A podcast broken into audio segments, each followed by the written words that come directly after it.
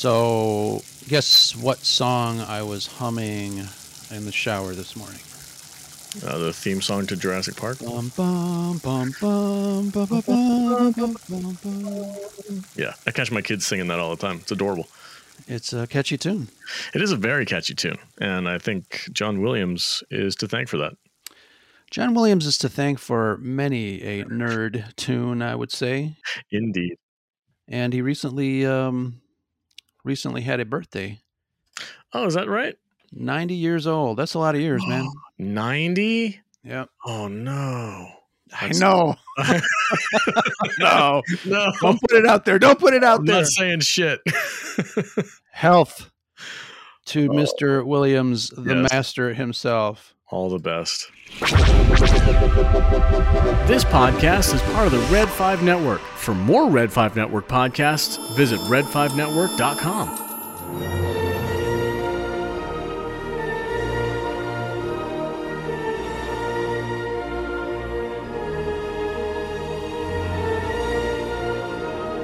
Okay, folks, we got a special Scarif Scuttlebutt podcast today. You know him on the interwebs. You may have known him originally by the name Imperial Entanglements back in the day. That's a deep cut. That's a deep cut. Yeah. So when Brad went out to sea to do his thing, Mr. Nerd, I call him Salty because we go way back, helped us out here. Co-hosting with me on several episodes of the Scarif Scuttlebutt podcast. Thank you very much for that. But we have none other than the Salty Nerd himself, Mr. Nerd. How you doing, man? I'm doing great, man. When you you reached out to me and were like, "Hey, bro, I'm doing a dinosaur podcast," and I'm like, "Okay, I'm getting involved." There's no ifs, ands, or buts about it. Absolutely. And thank you for that. Obviously recently we had a really great surprise. We had another Jurassic Park movie trailer dropped, and I think there was a lot of buzz in the community, and obviously we'll get to that in a second, but I wanted to do a special, little discussion on dinosaurs and why we love them so much. And the only name that came to mind to help me co-host was you, man. I'm glad. I'm glad that in my circle of influence, people know me as like the Jurassic Park guy. That makes you're the dinosaur guy. Yeah, that brings joy to my heart. Yeah. So absolutely, we got the Viking guy, we got the Star Wars guy, the dinosaur guy. We all got to know one of many guys or gals that we know for certain things. So that's awesome. Thank you. So, in tune with the fact that when I first started listening to podcasts many, many years ago, before I started Scarif with Brad, I was searching online, and there was a lot of podcasts that just, talked about bullshit, for the first 15, 20 minutes. I found you, obviously, you and your salty crew, and I liked what you guys were doing. So in that vein, let's cut to the chase and talk dinosaurs. Absolutely. Let's go.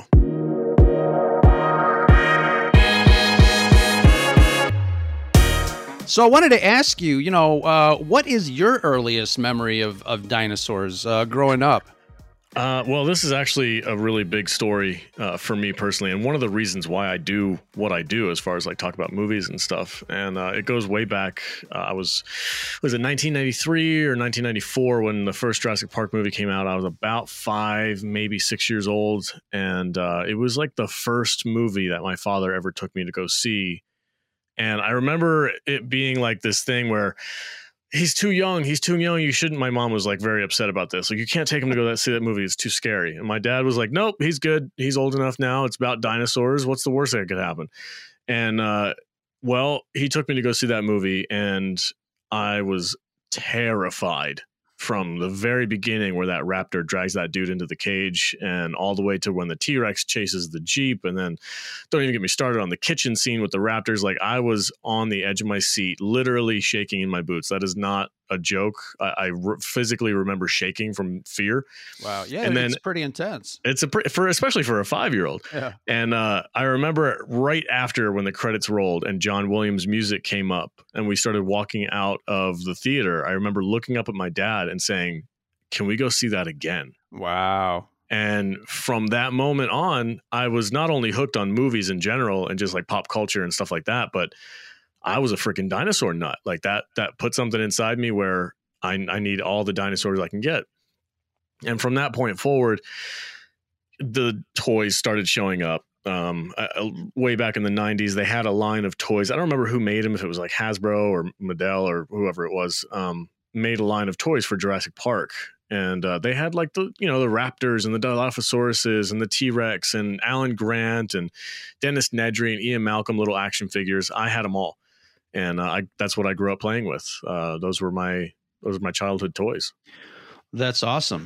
You know, we'll get to the question of why dinosaurs are so cool and what they mean to us, especially in the cinematic universe, as we talk about Jurassic Park. But I was going to ask you exactly that. You know, we all grow up with, you know, toy soldiers mm-hmm. and toy dinosaurs. I think that's, you know, when we're kids, you know, at the front line, we get handed these things. And I think dinosaurs are definitely part of that.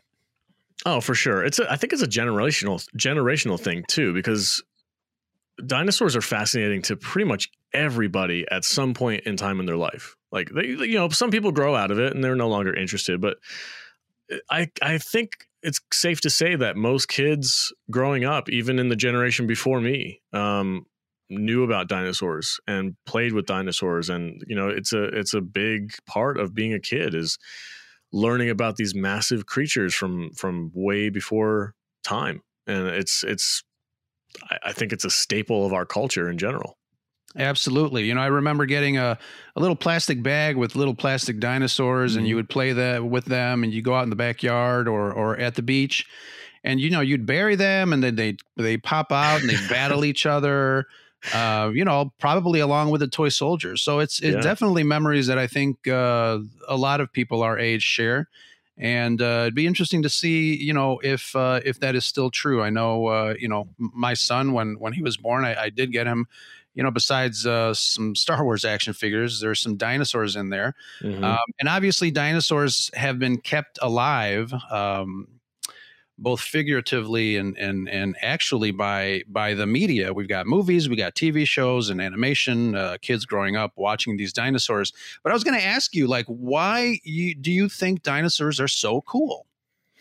I'm going to have to go with what Steven Spielberg said in a documentary about Jurassic Park. And somebody asked him that very question. What is it about dinosaurs that fascinates people? And he was like, basically, you know, it's that mythology. You know, you're a young kid and you see these unbelievable, terrifying and fascinating creatures that shouldn't be real. But then you grow up and you learn that they are real. They did exist. They were on our planet. And I think that just, it kind of solidifies this thing where, you know, Greek mythology has lasted thousands of years. And I think we all know there's maybe some truth to those stories, you know, but mostly it's just fairy tales and storytelling from generation, you know, oral tradition. But when you learn that dinosaurs actually lived here and there's a science behind it, and if you want, you can dive deeper and you can learn more about these actual real things that existed. It just, I don't know, it does something to your psyche where you're just like, man, the possibilities are endless. Like, what else is out there? And then, you know, you get kids who grow up and they get deeper into the scientific community and they start diving deeper into that. And then they become, you know, what's the word? Marine, like, okay, so they become like marine biologists or something, sure, and they learn how many crazy amounts of creatures are out there in the oceans. It just, it opens up a whole world of exploration. And I think it both terrifies and fascinates people of all ages. Absolutely. I think I hear some footsteps coming.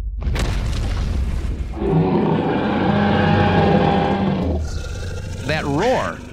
Those footsteps and the roar. I was going to ask you because, you know, obviously, you know, the story of why professionally I do what I do. You know, the experience of going to see Star Wars as a 7-year-old mm-hmm. really inspired me to learn as much as I could about, you know, filmmaking and the people behind the scenes at Industrial Light and Magic and all that stuff. And you just, you know, recounted a story about how Jurassic Park, going to the movies, has inspired you to do what you do. And it is kind of a fascinating thing. I love that, you know, works of fiction for the most part just inspire kids to dream, to become, and really to learn. I think that's one of the positive aspects, obviously, of movies and media that is out there, because it really taps into our imagination. And you're right. Dinosaurs look amazing if they weren't for the fact that they existed back then. And you're absolutely right. We kind of latch onto that. And it's an amazingly inspirational aspect of dinosaurs per se. I love that. So I'm going to ask you, you talked about generational thing. Here's a quick funny question. Were you of the Barney dinosaur or the Flintstone dinosaur generation? I think I'm ashamed to say I was part of the Barney dinosaur era, but I can't say for sure that I ever watched that show. It was never something. It wasn't a staple of my childhood. I don't remember ever sitting down on Saturday mornings and watching Barney the dinosaur.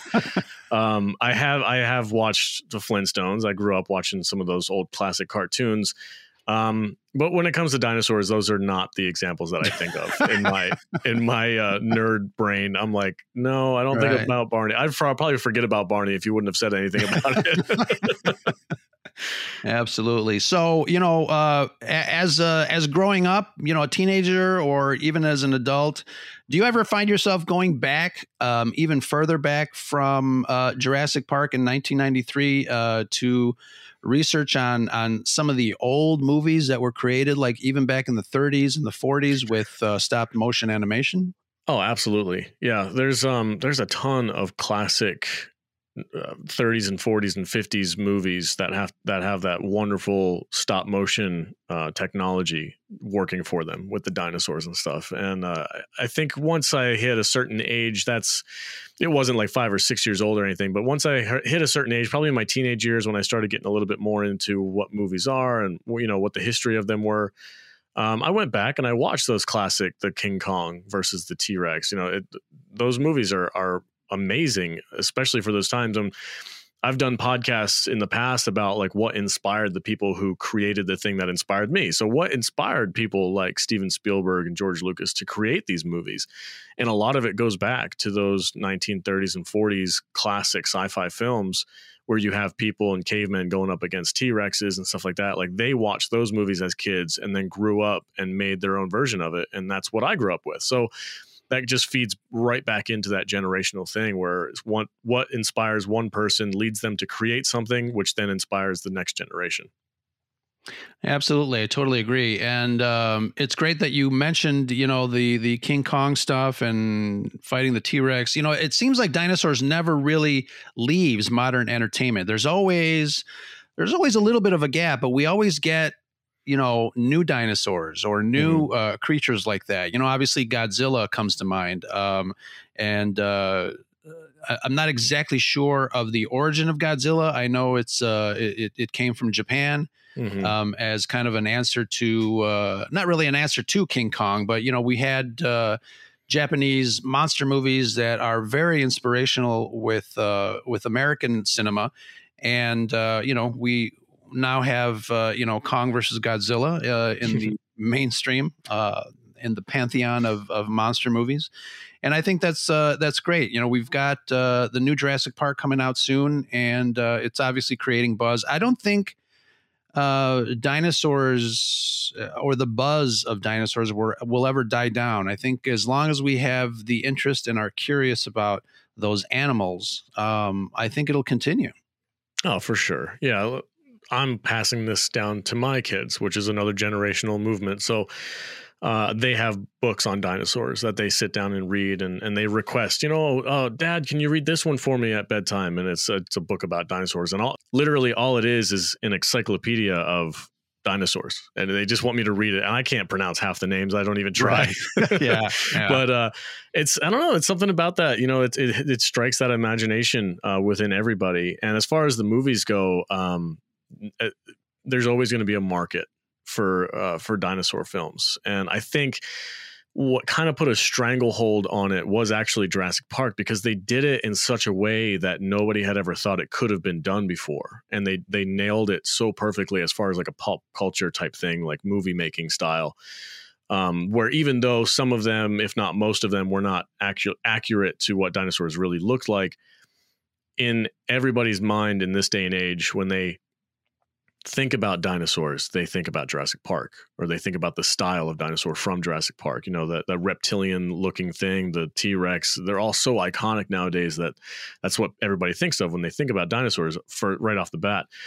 But I think there's room for other people to step in. There's been other movies out there. I think Disney made a dinosaur movie that was like, it was all CGI. It was like one of those early CGI movies that went for that photorealistic style. So there's always going to be a market for it. It's a fascinating tale. And the fact that it was real and there's actual scientific evidence to back it up makes it all the more fascinating. Yeah, I wanted to ask you, you mentioned Jurassic Park and how I think Jurassic Park really set the benchmark. ILM did some fantastic CGI work. And, we always talk about the line that Phil Tippett says that I think I'm extinct. Uh-huh. As far as the stop motion animation and things like that. I think, when people think of dinosaur movies, Jurassic Park, even released, many, many years ago, they still go back to Jurassic Park because that has been the benchmark of dinosaurs in film since the release of the film. So mm-hmm. I think, great credit to the crew that behind the scenes again, that worked on those movies. I think it's fantastic. I wanted to ask you because I know, in the past we've talked about Jurassic Park and Michael Crichton's novel and mm-hmm. and this and that. And I know you mentioned in the past, I don't know if it was on a podcast or, us talking, the story of the actual novel and the movie is a little different, isn't it? Can you go into a little bit about the differences there? Yeah, for sure. It's been a minute since I've read the first novel, but they are on a rotation for me. Like they're just something, if I'm bored, if I haven't listened to it in a while on Audible, I'll throw on Scott Brick's amazing narration of both books. And there's definitely some differences. The two kids are a little bit different. Lex is actually the younger one. Tim is the older one. Lex is the one who's obsessed with baseball. So, they made some character changes. Alan Grant in the book loves kids. He loves hanging out with children. He finds them fascinating. And I guess Steven Spielberg had a different idea for that. I think it had to do with Grant's character arc in a movie setting where he had to have some kind of a growth. Otherwise, he would have been a stale character. So they had him not like kids at the beginning. But then by the end of the movie, he was kind of, the surrogate father figure for these kids. And that was his character arc. So it kind of flushed out the movie a little bit better. So I don't think any of the changes that they made were necessarily bad. There's one scene that strikes me as it would have been amazing to see in the movie, but I think the technology wasn't quite there yet. And also it might not have been needed, but there's a scene in the book where Alan and the two kids are sneaking past a sleeping T-Rex that has just eaten a dinosaur. And they accidentally wake it up while they're trying to get onto a raft and go across this river. And the dinosaur actually gets in the water and starts chasing them down and starts swimming across the river and knocks over the raft. And it's a whole big scene. It's a whole chapter in this book where it's just like this terrifying thrill ride of like, who's going to get eaten next. Which, it would have been wonderful to see. Maybe we'll see it in some of the newer movies, because they do that a lot too, is they'll take elements from the first or second book and they'll sprinkle them in within the movies that are out right now. Just as kind of like a nod and a callback. But I think for the vast majority of it, the story might be slightly different, but what's important is the heart and the lesson and heart is the best way to put it. The heart of the story is still intact within the movie. Like they don't change it so drastically that it's not the same thing. They're very much two of the same stories. Just one is for a medium of visual and movie going audiences, and the other one's a novel, which there's always going to be differences in those two things. Sure. And I remember you telling me that the book is a lot darker than the Spielberg. And although you described, going to the movies and that first scene, the chase and all that thing, you were shaking as a kid. How darker, how more darker can it be? But you did describe it as the tone is a little bit more serious, a little bit more darker. Yeah, is that right? For sure. Yeah, it doesn't have that Spielberg-y whimsicalness that the movie has. Spielberg is very talented at making very frightening situations like right on the line of family friendly. Yeah, right. Like he can, like even Jaws. I mean, Jaws at the time was terrifying, but now everybody's seen Jaws, and it's not, it's less of a terrifying movie as it is just it's in everybody's culture and everybody's kind of used to it. They all know Bruce the shark. So it's like a Thanksgiving family tradition to watch Jaws. Yeah, you sit down with your kids and watch Jaws these days, which I don't think was true in the 70s. But right. Like Spielberg's really good at doing that. He's really good at making these movies available for a lot of audiences. And Jurassic Park was PG-13 at the time.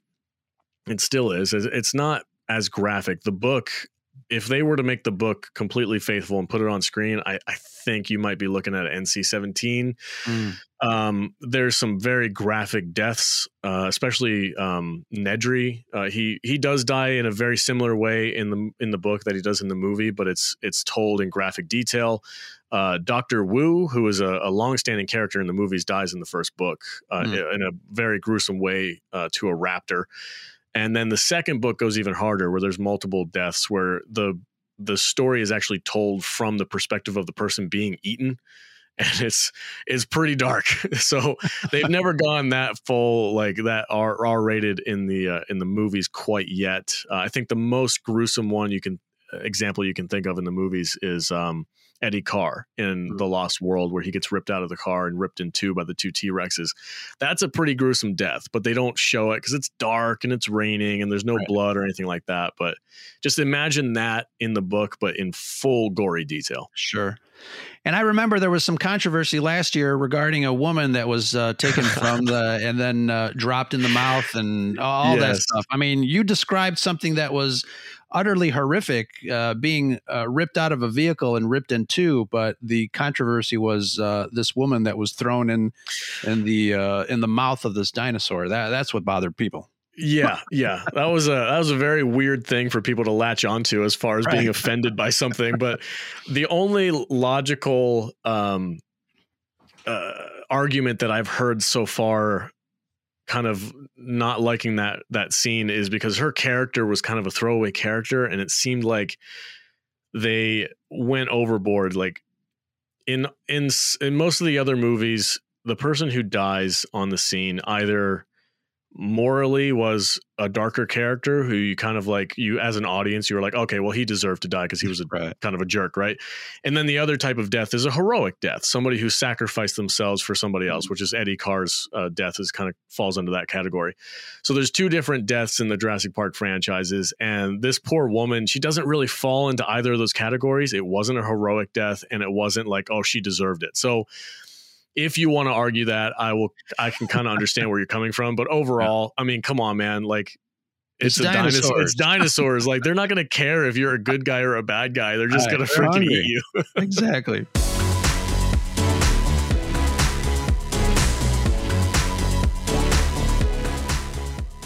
So we had a couple of questions from our Twitter friends. My co-host Shanti wants to know what your favorite dinosaur is and why.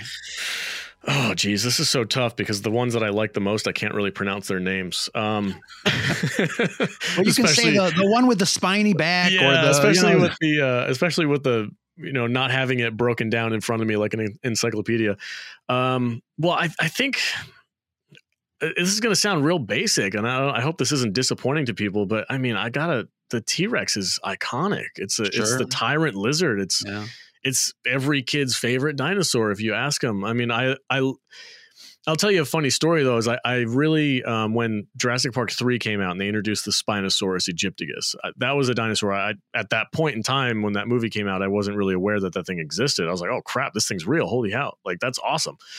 And then what happened, I think it was in 2019 to 2020, there was some new scientific discoveries coming out about Spinosaurus, and it completely changed the physical presence of this dinosaur. From it was kind of like bigger than a T-Rex, and it stood on its hind legs, and it was a theropod, and you know, it was just, it was the next biggest thing next to T-Rex or whatever. But new scientific evidence has shown that it was actually more along the lines of almost like an alligator or a crocodile, where it kind of like mumbled along on all fours a little bit, and then it was also mostly aquatic, and it had like almost like a fin-like tail, which kind of fed into that spine on the on its back. So if you look at it now, the scientific community is like, that movie is completely wildly inaccurate. And it's funny because growing up, I thought the Spinosaurus was freaking cool. And then seeing what like it actually is today, according to the newest evidence, I'm like, that's a little less cool now. But I love that's happening, though. I think it's really important that we get things right. And I think the Jurassic Park franchise is also kind of queuing in on that, too, because they're making some slight changes to the dinosaurs. And in Jurassic World, the Colin Trevorrow movie that came out a few years back, they actually made a point of having Dr. Wu, the longstanding geneticist in the movies, make a comment about how the dinosaurs in Jurassic Park are not accurate. They're what you wanted us to make, because it would sell tickets. If they actually made them to be accurate, they would look way different. I really love that they took the time to put that line into the movie, because now no matter what changes might come up, you know, we might find out that the T-Rex was completely different than what we've seen in the movies. They can still go back to the movies and say, well, this is why it looked different in the film. Right. You can't criticize the movie for that anymore, which is really cool. Yeah, that's really cool and interesting. You know, we'll get to, there's another question that I had in the notes regarding the science and stuff that they're doing now. But, you know, you talked about, do you see any animals in today's world that kind of remind you of dinosaurs? I know there's a lot. And yes, you can say birds. I was going to say, well, every bird.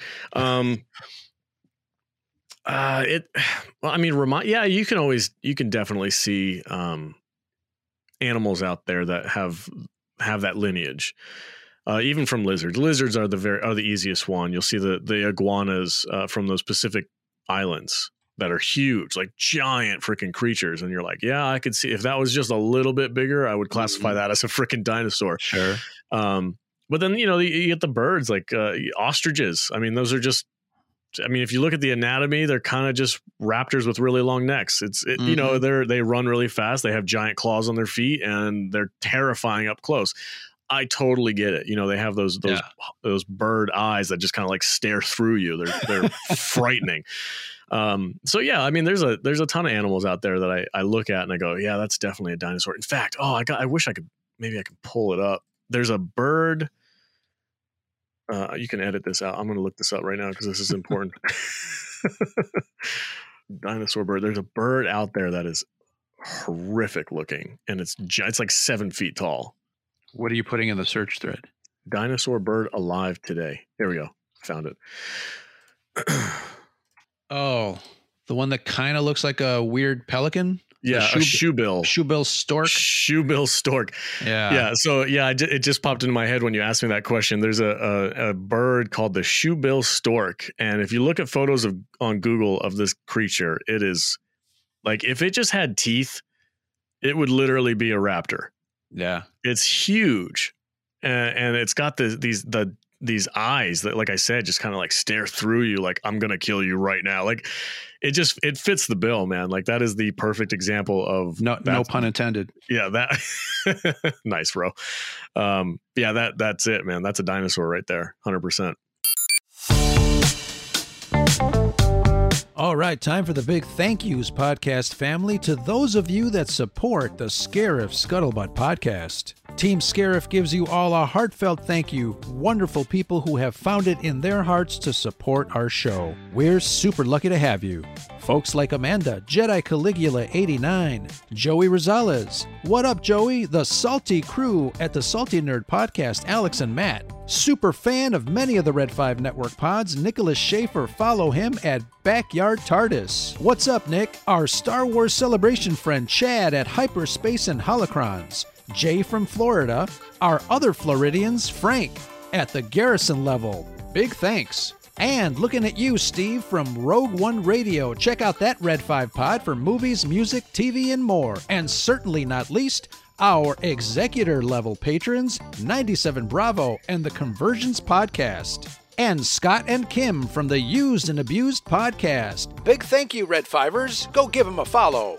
And our newest Garrison-level patron, Melanie Marquita. Big hugs to you, my friend. Huge respect to all our patrons for your support. And if you want to become more involved in the Scarif Scuttlebutt community and feel like becoming a patron, head over to patreon.com/Scarif Scuttlebutt. Remember, we can't have the scuttle without the butt. And don't forget, it's always sunny on Scarif with patrons like you.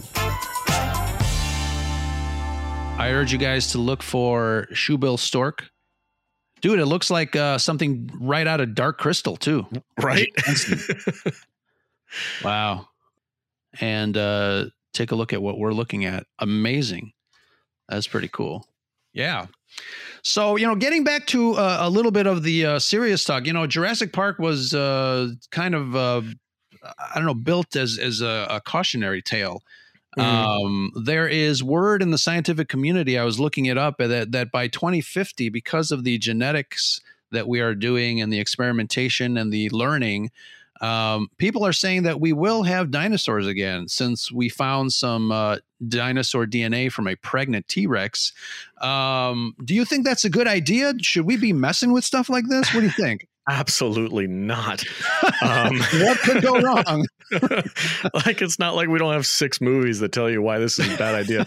There is a kind of immorality to creating something that already had its chance in evolution, and dinosaurs actually survived better than we did. We've only been around for about, what, certainly, you know, 100 million years perhaps, and dinosaurs have been around, you know, for 350 million years. So I think there's a, I think that being the most successful living form on this planet, and we're just beginning, we're kind of like a virgin, you know, race of man and woman.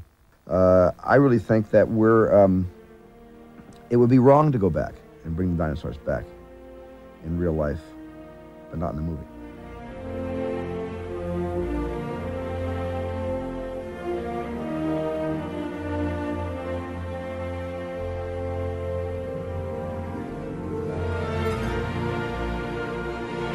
I've heard the same thing, and there, you know, it's always exciting to hear that there's going to be some kind of a new breakthrough in the scientific community, especially about genetics. But it's a very, very slippery slope, and it's extremely dangerous to be messing with those kind of things. In my humble opinion, I'm not a scientist, but I'm just like looking this from the outside in, going, I wouldn't mess with that, dude. I'm like kind of like the Ian Malcolm character, like you don't understand what you're doing right now, do you?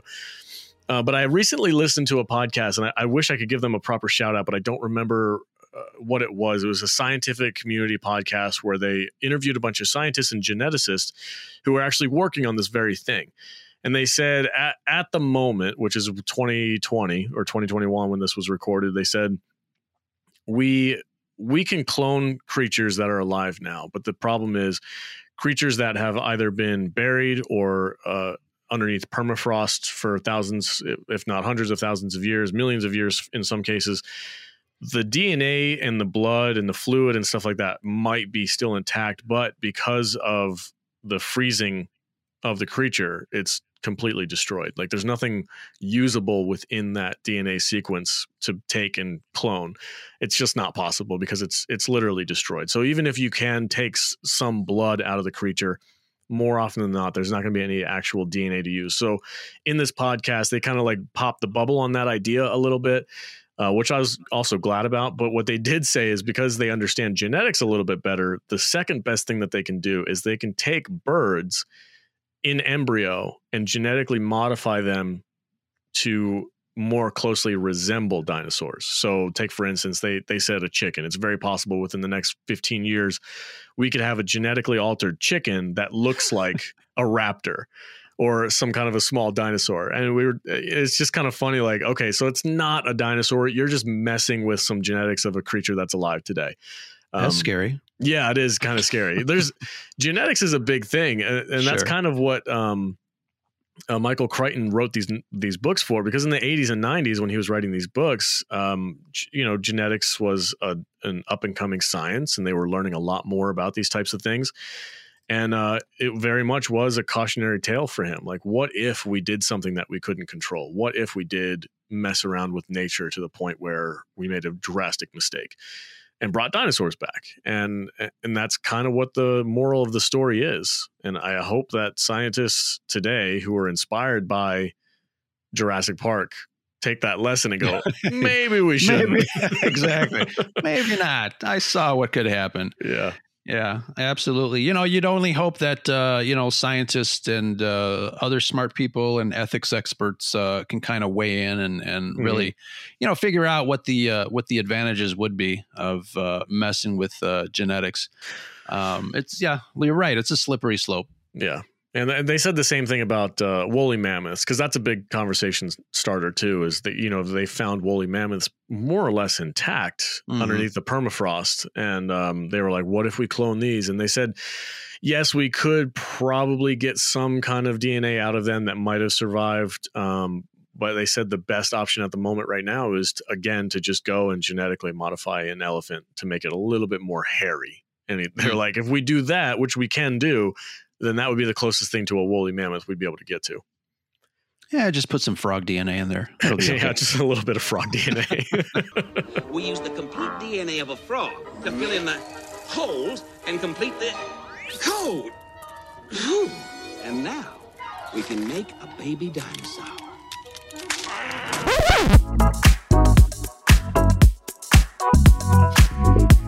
I wanted to ask you, too, what you thought the strongest dinosaur was. Strongest? From your perspective. And I don't think we have to go into detail as far as what, you know. I think there's a creature, a dinosaur. I believe it's called Gigantosaurus. I think that's the official name. I don't know if that's just like the popular name or if that's actually the official name, but it's bigger than a T-Rex, but it's essentially the same, very, very similar in, you know, it's just a really big T-Rex. Yeah. So I would say that might be top billing for strongest. I don't know if anybody's beaten the T-Rex's bite force. I know we've done studies on that and how powerful the bite is of a T-Rex. I'm not sure if anybody's topped that, but there's definitely bigger animals than the T-Rex out there, which would take the bill. And I did see a number on the bite force of a T-Rex. It's a little over 12,000 pounds, which I can't fathom. Wow. 12,000 pounds per square inch. Right. That's intense. It is totally. But you know, T-Rex has got some small arms, so I don't know how it's going to do the barbells or free weights. So sorry, T-Rex. Those things are feathers, bro. They're wings. They're not. So obviously everybody talks about their favorite dinosaur movie, Jurassic Park, Steven Spielberg. We all remember that. But do you have any other dinosaur movies that you really hang your hat on? Well, anything like else? I said, the Disney movie Dinosaur, I thought was really... Yeah, the animated one. Yeah, it's a fairly good movie. I also kind of like, it's a guilty pleasure of mine, but I really enjoyed, there was a TV show that came out not too long ago, but it didn't get renewed for a second season. It was called Terra Nova. Oh, and basically it has to do with time travel or some kind of an interdimensional travel where the Earth is dying. You know, we've destroyed it via climate change or pollution or whatever you want to say.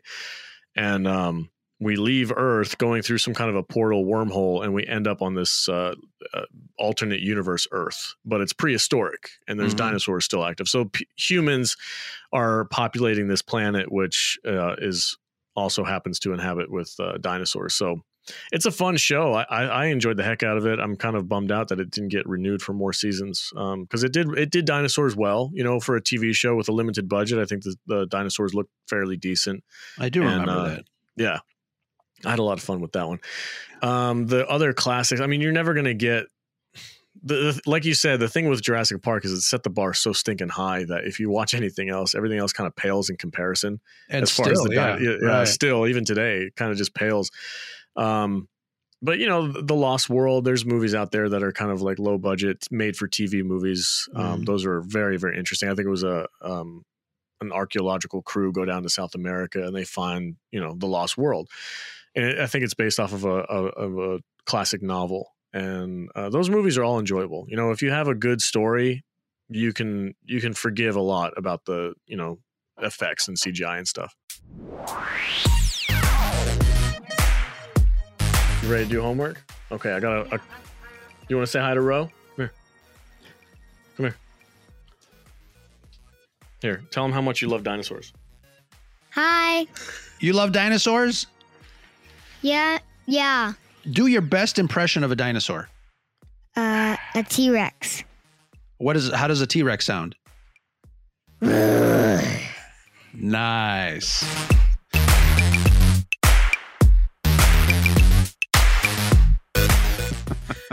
Very nice. I'm using that as a promo. Yep. I figured as much. I was like, oh, we might as well get him in on this.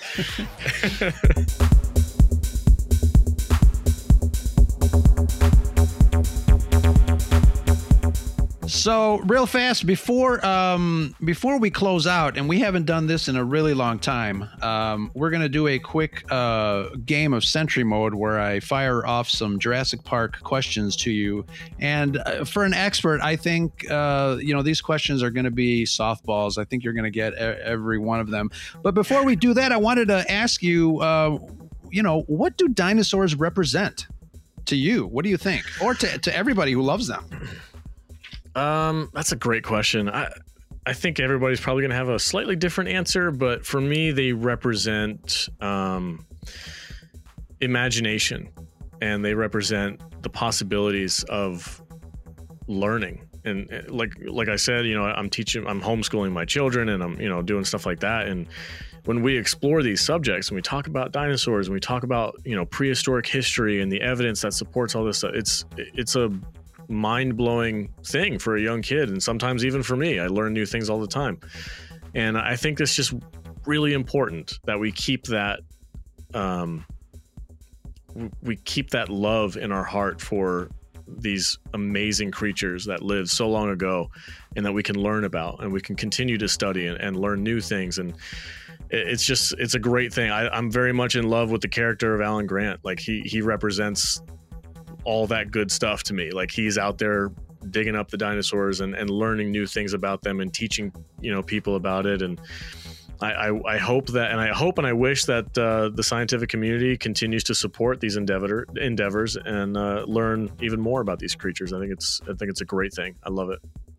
Absolutely. And I think, you know, they also represents perseverance, the spark of curiosity. Mm-hmm. I think dinosaurs really spark the curiosity in man.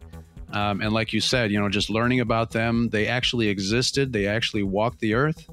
I think Steven Spielberg definitely has created something that will go down through the generations as a favorite of people that love dinosaurs and movies. I think they married the two, and looking forward to the new movie. Yeah, me too.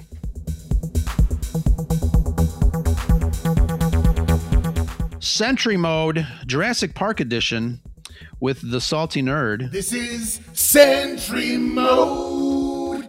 This is going to be easy, man. I'm terrible at trivia. I'll give it my best shot. All right. Question number 1.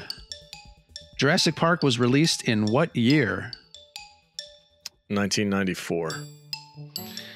Ooh, first one wrong right out the bat. 1993. Was it 93? I thought the book came out in 93. Dang it, man. No, that's okay. That's okay. Book came out in 92 then. Yeah. Oh, well. Question number 2. Name the island that our heroes go to see these dinosaurs. Isla Nublar. Very good. And question number 3. The actual location they shot on this island. Oh, it was the island of Hawaii.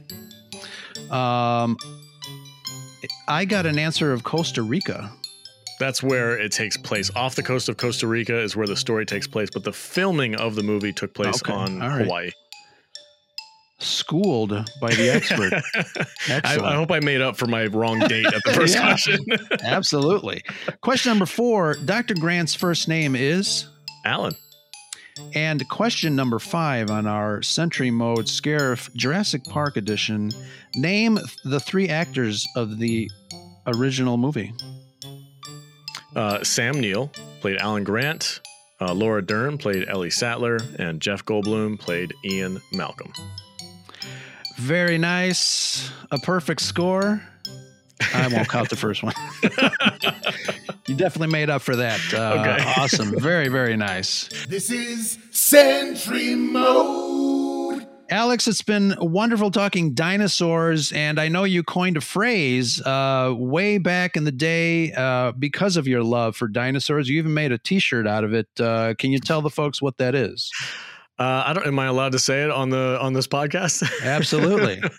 All right. So as part of this, my excitement for these movies and for dinosaurs in general, and just anything to do with prehistoric creatures, I coined the hashtag fuck yeah dinosaurs, because I just feel like it just says it so well. It's like anytime somebody says, hey, there's some new information about this dinosaur, or look, we found this, this new creature in the permafrost and we're studying it.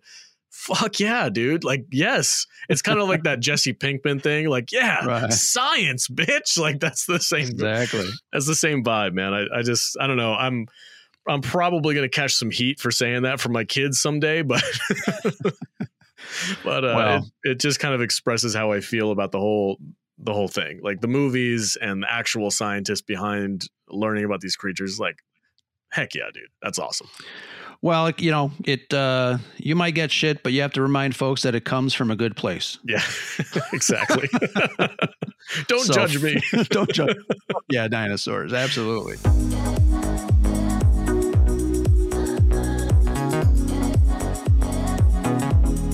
Alex, thank you so much. Tell our wonderful listeners where people can find you. And I'm sure that's a moot point because the Salty Nerd is found everywhere. And everyone that listens to us, I'm sure, knows about you. But go for it anyways. All right. Well, we're doing some really exciting things over there for the Salty Nerd podcast. Of course, you guys can catch all of our episodes on any podcast platform that you might be listening to, especially Spotify or Apple iTunes. We do podcasts every single week. On the audio side, we have 3 podcasts that drop. We do a TV show review. We also do our S&P Weekly, which is 3 movies that have to do with a specific theme. Each theme is different for the week. For instance, this past week that we just recorded was Kurt Russell Western movies. And the week before that was zombies. We're all over the place. Anything and everything that has a theme or a genre to it that's sci-fi or nerdy, we dive into it and have a great time. So you guys can catch our podcast there.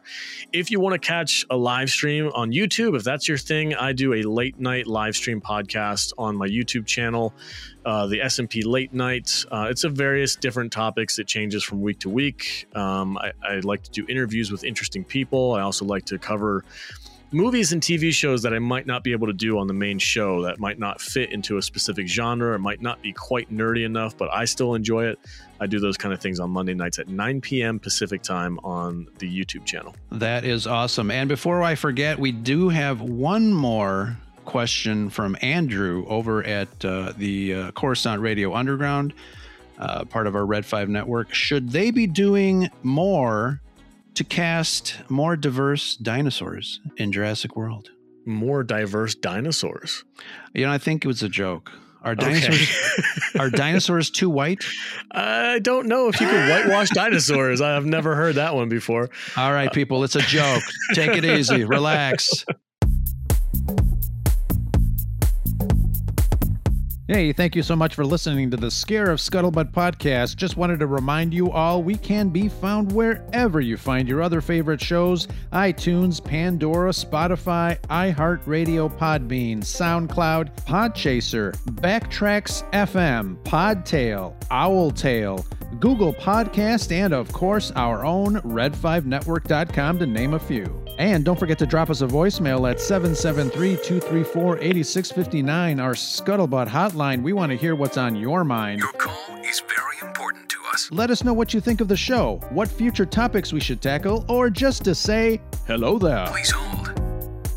Thank you, Salty, for joining me on this wonderful discussion about dinosaurs and why we think they are so special. If you guys have a thought about this discussion, or if you want to chime in to see why you think dinosaurs are so cool, give us a call, 773-234-8659. We got a Scarif Scuttlebutt hotline, or just head over to Twitter and tag us. You can use Fuck Yeah Dinosaurs. We'll find it. We'll check it out. Thank you very much, Alex. Have an awesome day. Thank you for joining me. This is Ro from the Scarif Scuttlebutt podcast, and that's the Scuttlebutt. Greetings, listener. Just a reminder that the podcast you just heard is a proud member of the Red 5 Network family. Red5Network.com offers you a great variety of shows you'll be sure to love. So the next time you're itching for quality content, make sure you head over to Red5Network.com. You'll find this podcast along with a whole lot more. All wings report in. It's the Red 5 Network.